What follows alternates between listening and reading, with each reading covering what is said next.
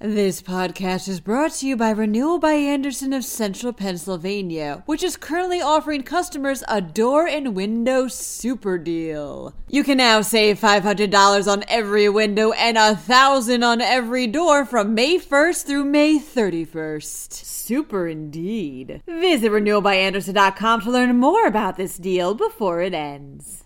A prosecutor stated that the story of SEPTA passengers recording a woman's rape is false. Meanwhile, North Allegheny School Board members may soon be able to approve all novels used in schools.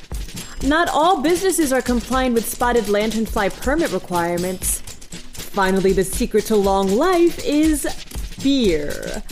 I'm Claudia DeMiro, and you're listening to Today in PA. It was widely reported last week on this podcast included that SEPTA passengers merely held up their phones and recorded a woman's rape reports the Associated Press. Now, a prosecutor is saying that this just isn't true. Delaware County District Attorney Jack Stollsteimer stressed during a recent news conference that passengers may not have been present for the whole 40 minutes that the interaction between the victim and the rapist, Frank Nagoy, occurred, and may not have even realized that a rape was happening. As Stollsteimer puts it, quote, People get off and on at every single stop. That doesn't mean when they get on and they see people interacting that they know a rape is occurring. However, the Philadelphia Inquirer notes how Stollsteimer acknowledges that one passenger did take video during the incident, although he has yet to watch the footage himself and can't confirm whether it captured the assault. Stollsteimer is asking anyone who witnessed the incident to come forward to the investigation without the fear of being charged. North Allegheny School Board members may one day have the authority to approve all novels used in the district schools, reports the Pittsburgh Post Gazette. As of now, board members can only approve textbooks. This policy change was introduced during a meeting last week, as well as another change that would ensure no new items would be added to board meeting agendas within 24 hours before a meeting took place. The board didn't explicitly state why they're considering these changes. The State Department of Agriculture found that over half of businesses with spotted lanternfly permits are in violation of their requirements, states Penn Live.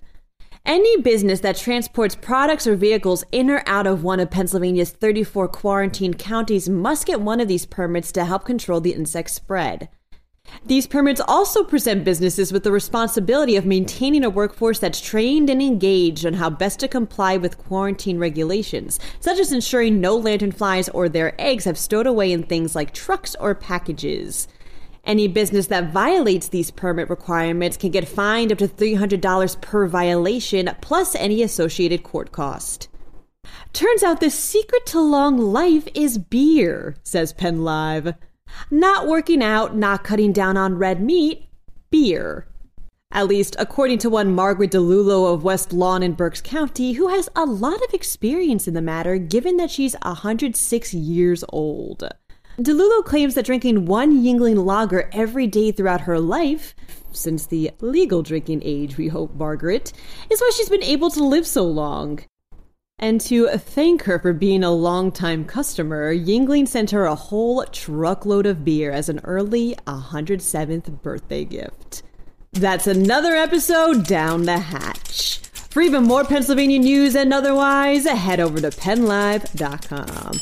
Also, remember if you like this podcast, please rate us on either Apple or Amazon and share us around with your family and your friends. Thank you very much ahead of time, and as always, Thanks for listening. I'm Claudia DeMiro, and I'll be back tomorrow for another round of Today in PA.